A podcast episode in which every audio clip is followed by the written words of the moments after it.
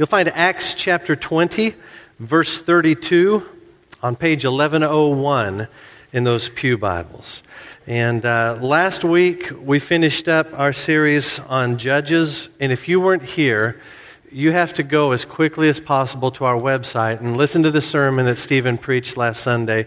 It was unbelievable. Put your Put, put your whole life in airplane mode and give your time just to listen to the Word of God and the gospel, and it will be incredible for you, I promise. If you missed it, you have to, have to, have to go check it out. And uh, today we're starting a new sermon series, a mini series, just three weeks, that I'm calling The Generous Life. During this three week mini series, uh, we're going to focus on three specific aspects of Christ like generosity. Today, we're going to give our attention to the relationship between our experience in the gospel and a generous life. Next Sunday, we're going to spend our time studying the connection between our generosity and the mission of the church. Then, on the third Sunday in this series, we're going to focus specifically about how we're to think about our finances and what a Christ informed giving habit looks like. Now, I know what you're thinking. Oh no, the church is out of money. Why else would we talk about these things now? But I assure you, uh, we are in a season of healthy giving. This is not a knee jerk response to some sort of need that's arisen. Uh, you guys are healthy givers, good givers. God is meeting our needs very, very well. But there's two specific reasons why we want to spend some time talking about matters of generosity and giving. The first reason is because in the next five ish months, we're going to ask you, as members of our church, to pray about two opportunities to give above and beyond your regular giving to the church. Those two opportunities are one towards the end of October during our missions conference. As we do every year, you're going to be asked to pledge to give towards missions above and beyond your regular gift to the church. That's prayer opportunity number one. The second one, in early 2018, you're going to be asked to pray in consideration of giving towards a capital campaign to either reduce or eliminate our debt entirely. And so, in spiritual preparation for these two asks and these two opportunities, I want to spend some, some time now talking about these matters to help prepare ourselves so we can pray well and we can practice well when the time comes. The second reason for a series like this is the simple truth that stewardship is a holiness matter. Jesus talks about money all the time. In the New Testament, beyond the Gospels, is not without references to what we are supposed to be like as followers of Jesus who have things. And so it's right for us to be concerned about the things that Jesus is concerned about, and he's certainly concerned about the way we live our lives in relationship to our possessions. Now, that being said, there are valid reasons why we don't like to talk about this topic sometimes preachers have done damage in the way they've talked about money matters. If you've had experiences outside of South Shore Baptist Church, you may have sat under preaching that was legalistic and harsh in this matter. Or you may have sat under preaching that was manipulative or heavy handed. Perhaps you experienced ministers who stole from your church or abused their access to the church budget. It could be your life has been damaged by the prosperity gospel and the false promises given by those teacher by those preachers with their hair plugs and their bleached teeth. There's often real hurt associated with the church's handling of financial matters. And so as a result, many preachers tend not to address the issue at all. We, we just leave it in prayer and for business meetings, and that's it. But my conviction is that if we look to Scripture on this matter, then we're not going to flinch when the topic comes up. Nor will we become suspicious that there's something else going on behind the scenes. There's some sort of bait and switch going on, or there's something that we're not being told, and that's why we're talking about this stuff. I'm convinced that preaching on stewardship should be a regular part of a healthy preaching diet. And so, since we have these two big financial opportunities on the horizon, and because Jesus is our Lord and Savior, we're going to study stewardship and generosity for just a few weeks. Now, uh, stories of generosity resonate with people. One such story that came out of the hurricane in Houston a couple weeks ago was about a man named Jim McIngvale, also known as Mattress Mack. You may have heard this story. He owns a furniture store in Houston called Gallery Furniture. He has two locations. And the day after the hurricane, he opened his stores to people who needed a place to stay. Now, he just put out a little tweet and didn't think much about it. But by the end of that day, both of his stores were filled to capacity with 400 people who had come to seek shelter. The news stories snapped pictures inside the store. He's got these 100,000 square foot warehouses full of furniture, and you've got little kids playing on floor model mattresses, fulfilling every lifelong dream we've all had. You got people sprawled all over every couch, every recliner. There's, there's human beings everywhere in this furniture store. The interviewer asked him, Aren't you concerned about your inventory? And he said, Not at all. I'll just do some sort of floor model cell after Harvey and we'll be just fine. Uh, but his biggest priority was not protecting his stuff, it was making sure that people were taken care of. Generosity resonates because it's not natural. It's not our natural bend just because we live and breathe to, to be free with our stuff, to give in a wanton way to people who are in need. Generosity always leaves a mark on our lives. Can you think about a time in your life when you were the recipient of someone else's generosity? And have you ever experienced someone else's generosity and been flippant about it? Or, or it's been not a big deal? Absolutely not. Every little act of generosity leaves a mark on us, and I think it's because when people are generous, we get a glimpse of the heart of God. I remember a couple of years ago, I had some late night meetings that had taken me through dinner time, and so on my way home, I stopped at Taco Bell. And there in the drive through, I placed my order. It was about eight bucks. I get up to the window to pay, and the guy says, Hey, the car in front of you paid for your food. I said, No way. It's awesome. Been a long day, been a boring meeting, and someone paid for my Taco Bell. That's incredible. And then I thought, I'm going to pay it forward. So I asked, Well, how much is the ticket for the car behind me? And the guy said, eh, 26 bucks.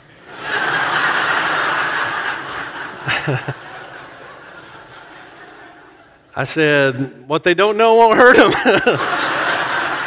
I received the blessing of bean burritos. Went on about my way. Generosity resonates in our lives when people give freely. We're seeing the heart of God in action. Today we're going to study Acts chapter 20. It's a, it's a brief passage that is full of emotion. It's Paul's final words to some of his dearest friends. And in this final sort of interaction between Paul and the elders from the church at Ephesus. He talks to us about generosity of all things. So, my goal today in preaching this passage is to show you how an experience with God's grace naturally results in a generous way of living. I believe if we understand generosity to be a core characteristic of followers of Jesus, then we will be a generous church. So, Acts chapter 20, starting in verse 32, is our passage for this morning. And here's the setting the Apostle Paul is old. He's on his last missionary journey. He has gone on this trip uh, through modern day Turkey. He started in the east. He hops around the Mediterranean all the way over to southern Greece. And then he begins to make his way back to Jerusalem by hitting all these little port cities along the way. So they stop in a, a Greek coastal city, or excuse me, a Turkish coastal city called Miletus. And Miletus is a neighboring town to Ephesus. And in Ephesus, Paul has sweet friends. So he calls, or he sends a messenger to Ephesus to bring the elders of the church to Miletus to spend a few last moments with Paul before he takes off again for Jerusalem. And uh, this is a big moment. It's a, an emotional moment. And, and you can see it in the text if you glance with me at verse 25. Look at what Paul says to his Ephesian friends. Verse 25, he says, Now I know that none of you among whom I have gone about preaching the kingdom will ever see me again. This is, these are last words. Paul knows he's not going to see. He's just got a sense. He's, he's going back to Jerusalem. He's taking this special offering with him for famine relief for the mother church in Jerusalem. And he's a wanted man there. He's got a feeling when I go to Jerusalem, I'm going to prison as well. So this is it. These are last words. And I want you to put yourself in Paul's position. You're face to face with some of your dearest friends. It's the last time you're going to speak with them. What are you going to say? Let's look at what Paul says starting in verse 32. Now I commit you to God and to the word of his grace, which can build you up and give you an inheritance among all those who are sanctified. I have not coveted anyone's silver or gold or clothing. You yourselves know that these hands of mine have supplied my own needs and the needs of my companions. In everything I did, I showed you that by this kind of hard work, we must help the weak, remembering the words of the Lord Jesus himself said, It is more blessed to give than to receive. When he had said this, he knelt down with all of them and prayed. They all wept as they embraced him and kissed him. What grieved them most was his statement that they would never see his face again. Then they accompanied him to the ship. So, in Paul's final words to his dear friends, he leaves them with a call to generosity. Isn't that strange? Is that what you'd be saying to your dearest friends on your way out? A reminder to them that it's more blessed to give than to receive? Is that what you would say? It's not what I would say, which is probably why it's so important that we bury ourselves in this text this morning. What I want to show you in this passage are two reasons why Christians must live generously. Two reasons from Paul why you and I, as followers of Jesus Christ, must hold our possessions loosely and leverage them for kingdom purposes. What are the two reasons why you should be a generous follower of Jesus Christ? The first reason is this it's because we have experienced God's generous grace. In verse 32, Paul makes this abundantly clear. Since we have experienced God's generous grace, we are to be generous people. So, in this section of Paul's final speech to his friends, he says to them, I commit you, verse 32, I commit you to God and to the word of his grace. Now, what does Paul mean when he says, I commit you? In other words, he's saying, I entrust you to God and to the word of his grace. Or I'm putting you under the protection of God and the word of his grace. Well, what is the word of his grace? This phrase that Paul uses can be summed up in the simple word gospel.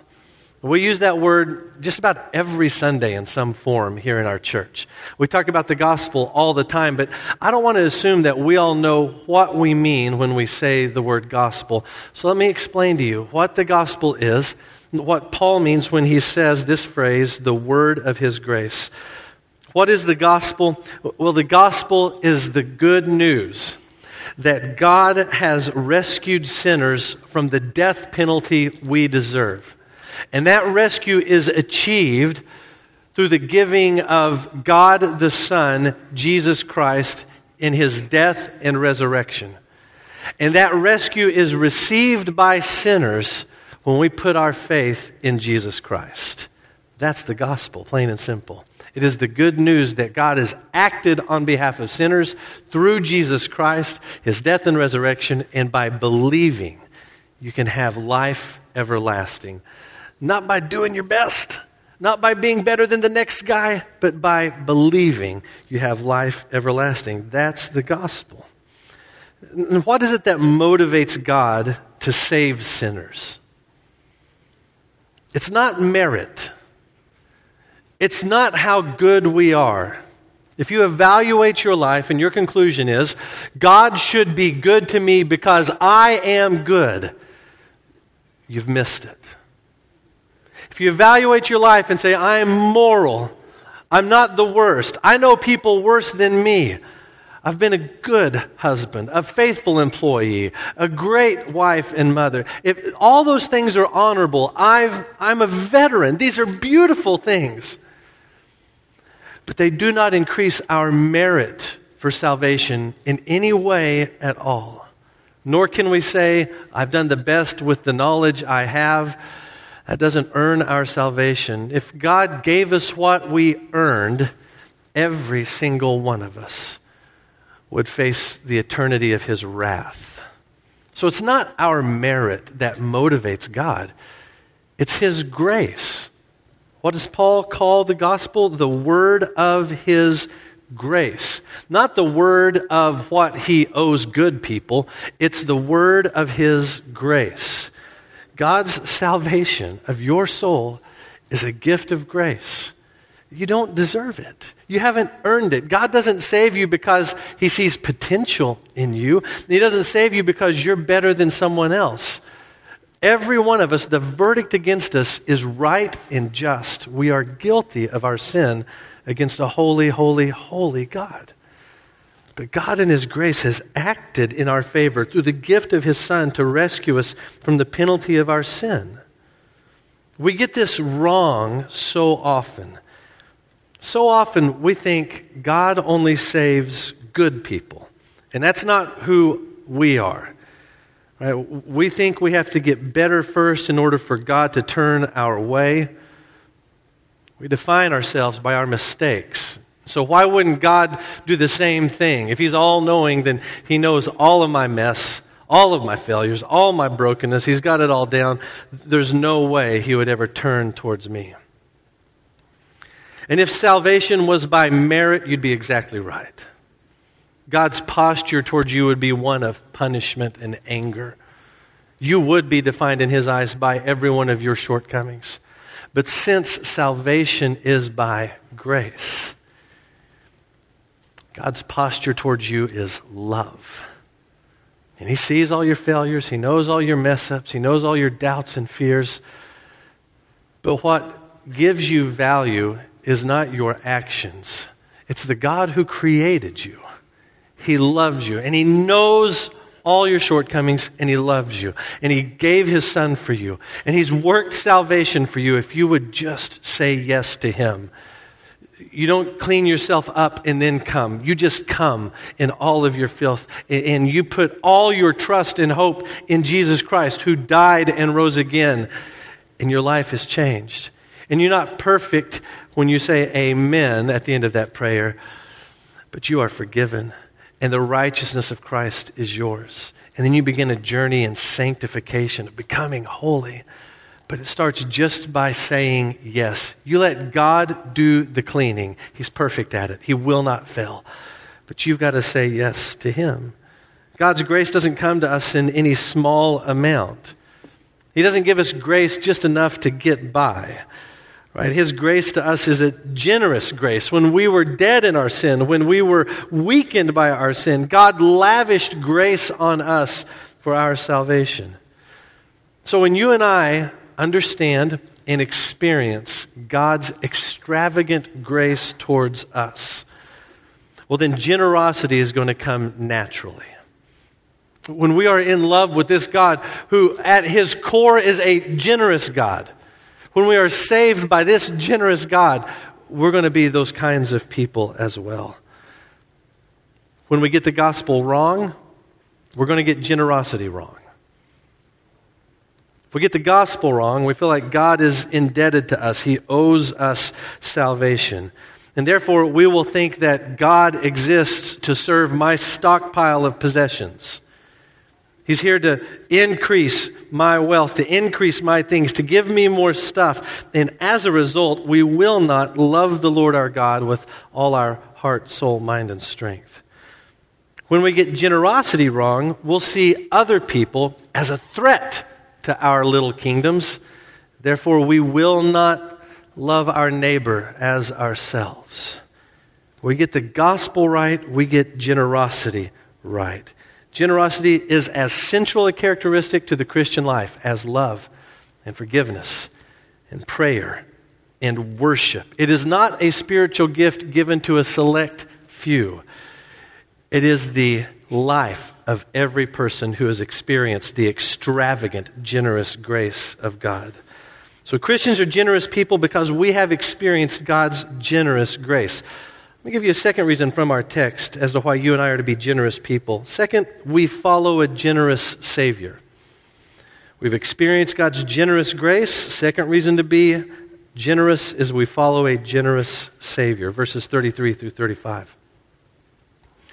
In this section, Paul's pointed us first to the gospel and now he points us to his example. Look at what he says in verse 33. He says, I have not coveted anyone's silver or gold or clothing. You yourselves know that these hands of mine have supplied my own needs and the needs of my companions. So, Paul makes this statement that to you and I, out of context, might seem weird he's telling them, look, I've, I've not been engaged in ministry for my own personal monetary gain. I haven't gone around coveting, wanting, desiring other people's silver and gold and clothing. Uh, I haven't wanted all of that. Why has that stuff seemed little to Paul? I'll tell you why. Because he just told us in the verse before that those who are in Christ have an inheritance from God. The gospel saves us for this inheritance. Why would we want these created trinkets on this finite planet when God has an eternal inheritance for us? Look, if heaven is just the best thing Hingham has to offer, it's going to stink. I'll tell you that right now. But heaven is heavenly because God has provided for us this beautiful, perfect, incredible, eternal inheritance that far outweighs anyone else's gold and silver and clothing. Paul's not in this ministry for the money, and uh, he's clear about this multiple times throughout his ministry.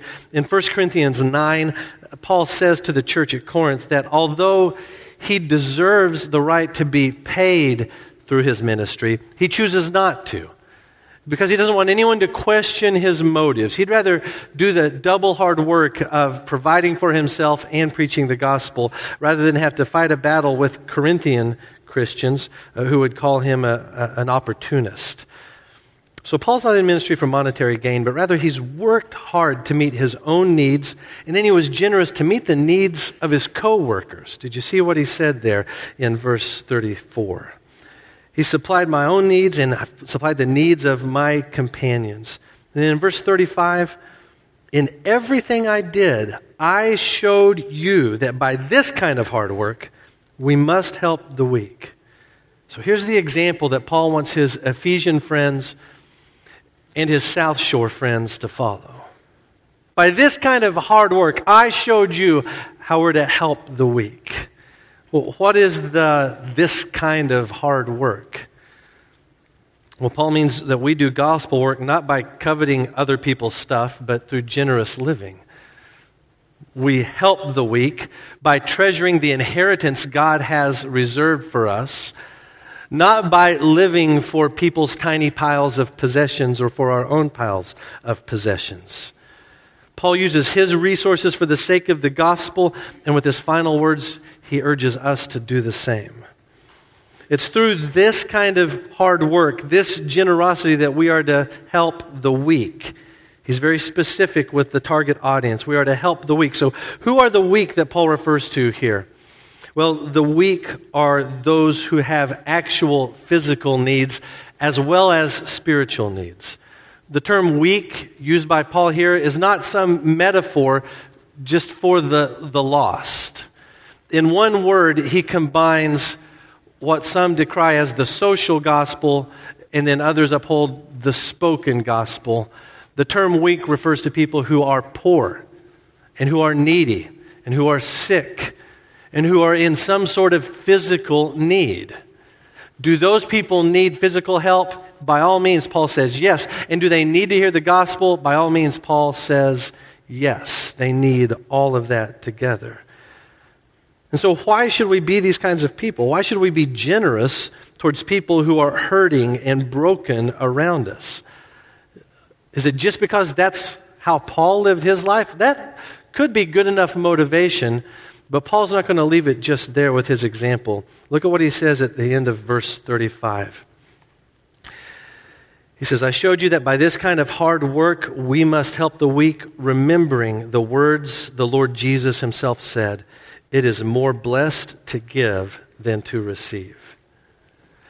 So, what is our motivation? Why should you and I intentionally be generous with the things we have in our possession?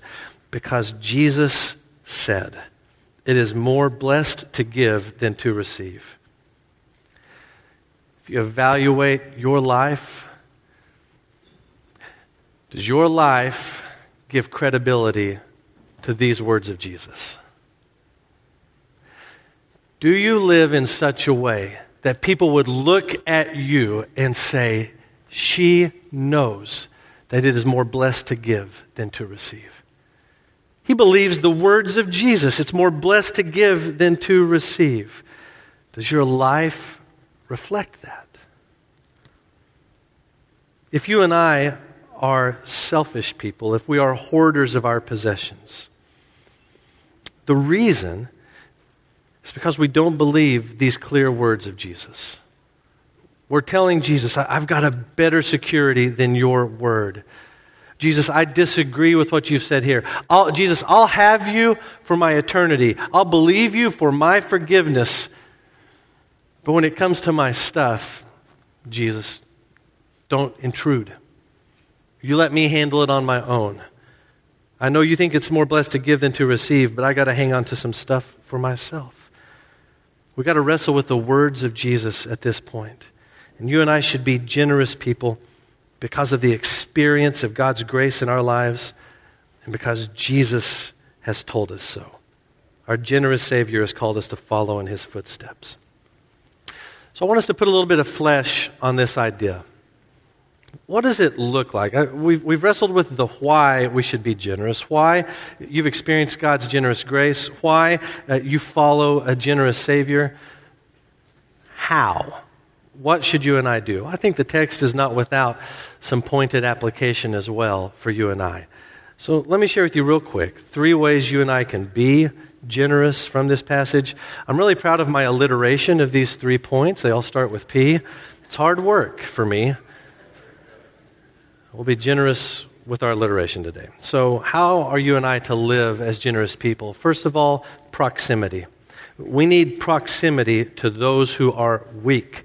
We have to be close to people who are in need in order for us to give, in order for us to help the weak with this kind of hard work. Now, you may not have to look too far to find people to be the targets of your generosity. Even large houses are filled with broken lives. However, if you evaluate your life and you see that you live in a cloistered comfort, your response to the words of Paul and the words of Jesus may be to insert yourself into a different environment altogether, intentionally, so you can be flesh on flesh with homeless people, with teen mothers, those who are drug addicted, those in nursing homes, refugees so many people are hurting around us. And if your life does not intersect with them on a regular basis, you've got to change course. You've got to put yourself in the path of those who are hurting. You have received so much from God. You've got such a generous Savior who has rescued you and strengthened you. How can we hang on to these and say, well, I just don't have the opportunity? You make the opportunity. It's an easy car ride, a train ride, a change in schedule, a conversation. But it's living in proximity to people who are in need. Here's a second way you and I can live generously practice. do it. What Paul says to us this morning is not just to inform our theology, then we can walk out and answer some quiz as to what we believe about Christians and possessions. He tells us this so that we would actually do something with it. That's the messy thing about the Word of God. You don't read it for the warm fuzzy, it messes you up because it shakes you from your comfort and challenges you to live in a different way. Now, sometimes we will justify our lack of generosity by saying, well, if I had more, then I would be generous. But there's this biblical principle that if you're not faithful with little, you're not going to be faithful with much. If you're not generous with what you have today, you wouldn't be generous with what you would if you had more. When you play the little megabucks lottery game in your head, God, if you would just give me this, I would give so much to my church. Well, no, you wouldn't. We wouldn't want it, anyways. But if we're stingy with little, we'd be stingy with a lot. So, our problem with generosity is not a lack of stuff, it's a lack of obedience. My wife Melissa and I have a dear friend, a pastor in Uganda whose name is Wilbur Okumu. And Melissa was in his church one Sunday morning. He pastors a church, a large church in a good sized Ugandan city. Uh, but all of his parishioners, even though they live in the city, are, they're an impoverished people. That's just life for the average Ugandan. They were doing an outreach project in a village way outside of civilization. And poverty in the city is one thing, but poverty in the village is a whole other thing altogether. And so they wanted to go and be a blessing to these people and meet some physical needs. So Pastor Wilbur stood in front of his congregation. He told them about the work they were going to be doing, and he said, In this next week, I want you to bring in clothing and some supplies that we can take and give to these hurting Christian people. He said, Now, you may not have a lot, but if you have two dresses, bring one of them. And if you have two suits, bring one of them. We're going to take and give to these people and meet their needs. And no one stood up and said, If I had three suits, Pastor, then I could participate. Ugandans think different than we do, especially Ugandan Christians. They were overwhelmed with donations and goods from people who possess nothing but are generous with everything they have. So, our gen- lack of generosity is not because we don't have enough to give, it's just because we don't believe enough to give. Generosity, does it involve our checkbook? You better believe it does. But not only that. You should be generous with your lawnmower. You should be generous with your rake, right? Tis the season, or it's coming soon. You should be generous with your dinner table. You should be generous with your talents. You should be generous with your car. You should be generous with your time. We have so many things at our disposal with which we can be generous. We simply need to practice it. Proximity, practice, final how, preach. Generosity is an amplifier for the gospel story. When you and I are generous, we are living, breathing parables that make the gospel understandable. All too often, when we think about sharing our faith, we get worried about arguments, having an answer for every question, winning the debate, as if people are won to the kingdom by losing debates. I just don't see that as an effective tool. But it's my contention that we dispel so much erroneous thinking about God and salvation through generosity. Not by carefully crafted arguments. Oh, we got to know some things, we got to have some answers. But generosity moves people towards the cross. In generosity, people see a small snippet of the kind of generous God who's calling them to trust in Him to save them. So we've got to preach the gospel. You give a toaster and you tell people about Jesus Christ. You fill a gas tank and you say, I'm doing this because Christ has done so much for me. You spend the time, meet the need, do the thing with the gospel on your lips. Generosity amplifies the word of his grace. So, why should you and I be generous people? We've experienced God's generous grace and we follow Jesus, our generous Savior. And it's not hard work, but it can be scary work. Uh, in his book, Run with Horses, Eugene Peterson tells this story about parent birds teaching their baby birds to fly. It's that time. And so, three baby birds are on the, a branch, and the adult birds bump them until the outermost bird falls off the end of the branch. And somewhere between the tree and the ground, instinct kicks in, the wings come out, and little bird flutters off just as it's designed to do. Same thing happens to bird number two, bumped off the branch, begins to fall, flies off. Bird number three, a little more stubborn, clings to the branch, not going to let go. The bumps dislodge it a bit. It swings upside down, but still clinging onto the branch. Mommy and Daddy Bird begin to peck away at baby bird's talons. Do baby birds have talons? Feet?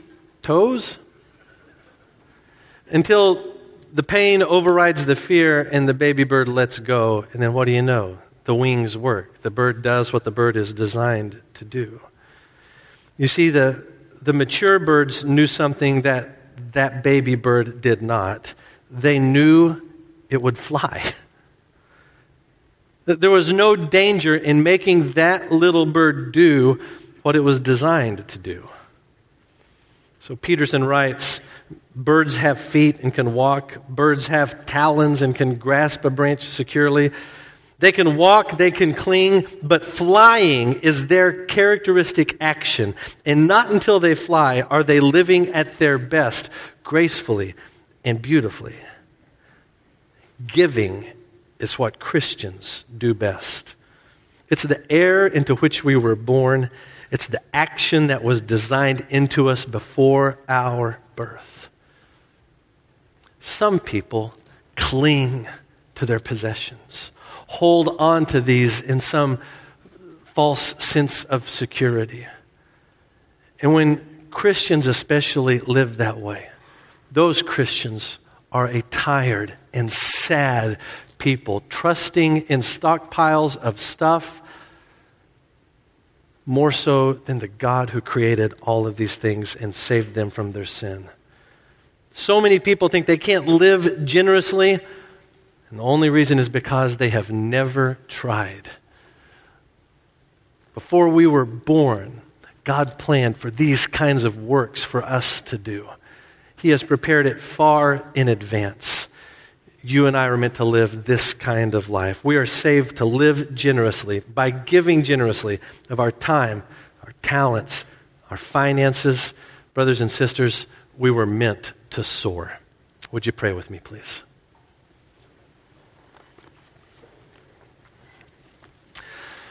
Father God, thank you for Paul's words to us on a very sensitive matter. And uh, my prayer in the weeks leading up to this Sunday remains the same. I know we tread on um, delicate ground here because this is such a sensitive matter for so many of us. But Lord, I, my prayer is that the truth of your word would rise above the hurt in our experiences.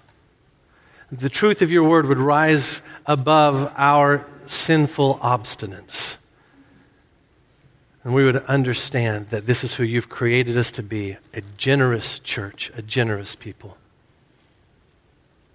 Help us in our unbelief to believe the words of Jesus that it is more blessed to give than to receive. Let us see that everything you have given us is a tool for kingdom work. Father, lead us, convict us of the sin of trusting in our things more so than you. And let there be no mistake, Lord, that South Shore Baptist Church is a generous church by the evidence of her members. Thank you for all you have given us. Thank you for the inheritance that you have reserved for us in eternity. Lord, thank you for creating us for more than things. We love you. It's in Jesus' name we pray. Amen.